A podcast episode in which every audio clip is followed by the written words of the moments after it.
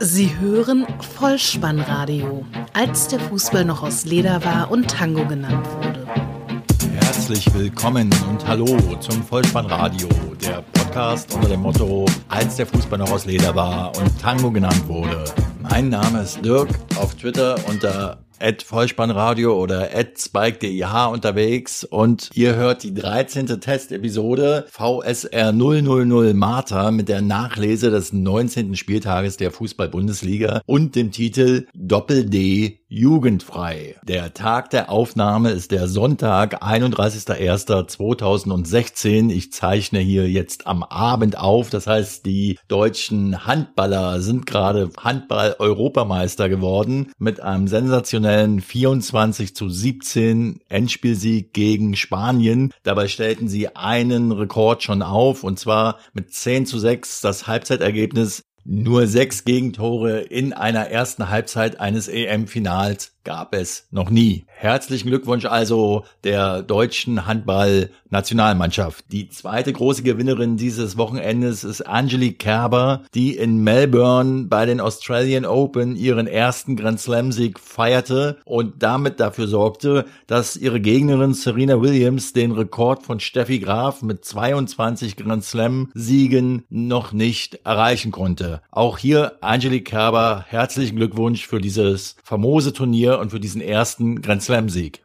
Kommen wir zur Kernkompetenz Fußball zurück. Und zwar, was habe ich heute vor mit euch? Ich möchte alle Bundesligaspiele des zurückliegenden 19. Spieltags kurz ansprechen und darüber hinaus das Topspiel VfB Stuttgart gegen den HSV noch zusätzlich aus Nostalgiesicht beleuchten. Die Rubrik Sport und Musik wird selbstverständlich auch wieder bedient und ich verrate euch am Ende auch noch, was es mit dem Sendungstitel Doppel-D jugendfrei auf sich hat. Bevor wir aber loslegen, möchte ich mich noch bei den Jungs vom Eintracht-Podcast bedanken, die mich in ihrer letzten Episode EP 209 als Empfehlung am Ende dieses Podcasts erwähnten. Vielen Dank dafür und Grüße an dieser Stelle. Dann möchte ich noch einmal in den Rückspiegel schauen und zwar auf die letzte Testepisode vom Vollspannradio. Da habe ich unter anderem ein Spiel erwähnt aus der argentinischen Liga, River Plate gegen Boca Juniors, in dem es 5 Feldverweise gab und wie es sich für einen ordentlichen Podcast-Hörer gehört, habe ich auch bei Colinas Erben nachgefragt, ob die 5 Platzverweise denn berechtigt seien. Daraufhin habe ich eine Antwort bekommen von Alex Feuerherd, der Kompetenz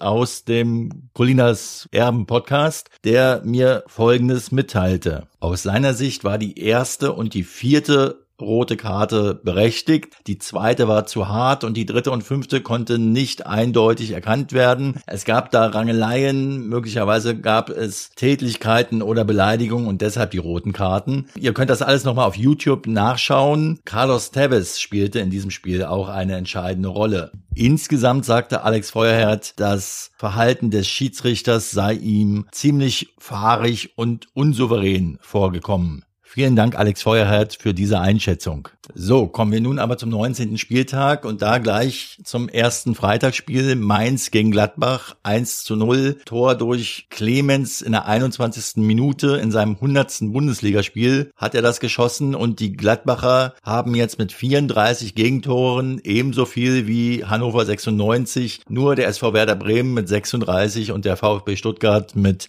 39 haben mehr Gegentore gefangen. Für die war das 4. Heimspiel in Folge ohne Niederlage. Kommen wir zum Spiel Darmstadt 98 gegen Schalke 04, 0:2. Meier und Sané waren die Torschützen und Meier hat dann auch noch das Tor von Sané vorbereitet. Er war also an beiden Treffern beteiligt. Insgesamt hat sich die individuelle Klasse der Schalker durchgesetzt und die Darmstädter sind jetzt schon über 300 Minuten zu Hause ohne eigenes Tor. Kommen wir zum Spiel FC Augsburg gegen Eintracht Frankfurt, 0:0. Hier lässt sich sagen, Alex Meyer hat nicht getroffen. Er hat übrigens von seinen 10 Toren, die er bisher erzielt hat, 9-mal zu Hause getroffen, in Frankfurt also, und bisher nur ein Auswärtstor erzielt. Zur Chancenverwertung des FC Augsburg ist zu sagen, dass sie die schlechteste ist nach dem FC Ingolstadt. Kommen wir zum Spiel Bayern 04 Leverkusen gegen Hannover 96, 3:0. Die Torschützen Kiesling in der 44. und Hernandez in der 63. und 87. Minute. Zwei Dinge sind zu diesem Spiel zu sagen. Erstens, es gab eine Szene mit Hakan Çalhanoğlu, die sehr kurios aussah. Er schoss den Ball mit Wucht an die Unterkante der Latte. Von da aus sprang er auf die Linie. Die Torlinientechnik bewies eindeutig, dass es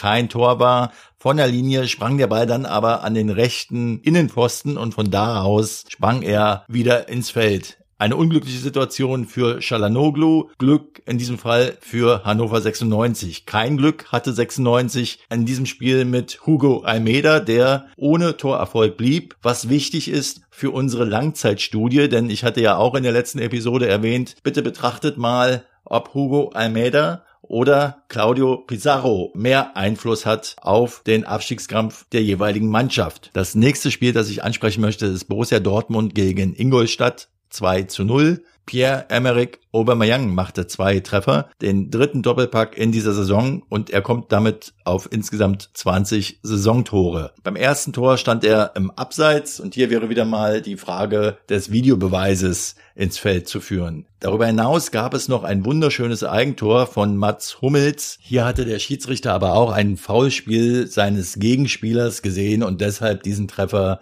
nicht anerkannt. In dem Fall Pech für Ingolstadt. Die nächste Begegnung SV Werder Bremen gegen Hertha BSC. Endstand 3:3.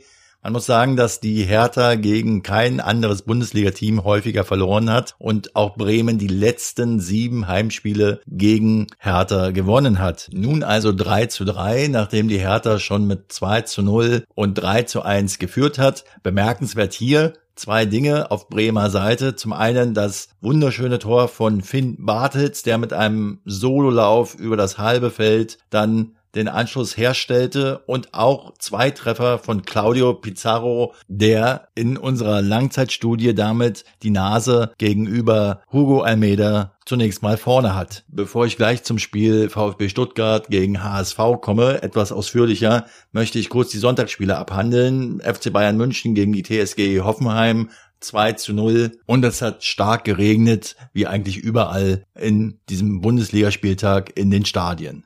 Das andere Sonntagsspiel VfL Wolfsburg gegen den 1. FC Köln, schiedlich-friedlich 1:1. Draxler brachte die Wölfe in Führung und Modest hat ausgeglichen. Die Wölfe somit seit 6 Spielen ohne Sieg und der 1. FC Köln seit 4 Auswärtsbegegnungen ohne Niederlage. Kommen wir nun zum Topspiel VfB Stuttgart gegen Hamburger Sportverein. Endstand 2:1 und der 2:1 Siegtreffer der Neuverpflichtung Krawetz war erstaunlich. Er stand förmlich in der Luft. Mit einem wunderbaren Kopfballtreffer machte er die Führung für den VfB perfekt. Ansonsten war das Spiel des VfB von Spielfreude und Kombinationsgabe nur so gespickt. Zorniger hätte seine helle Freude an dem Spiel gehabt, nur diesmal haben sie das Spiel eben auch ins Ziel gebracht und die 3 Punkte für den Klassenerhalt gesichert. Und mit diesem Spiel möchte ich jetzt die Nostalgie-Ecke aufmachen und euch einladen für einen Rückblick in die Saison 83-84. Denn dort war nach dem 32. Spieltag der VfB Stuttgart punktgleich an der Spitze mit dem HSV. Und dann am 33. Spieltag siegte der VfB gegen Werder Bremen. Der HSV unterlag gegen Eintracht Frankfurt, sodass am 34. Spieltag folgende Ausgangslage stattfand.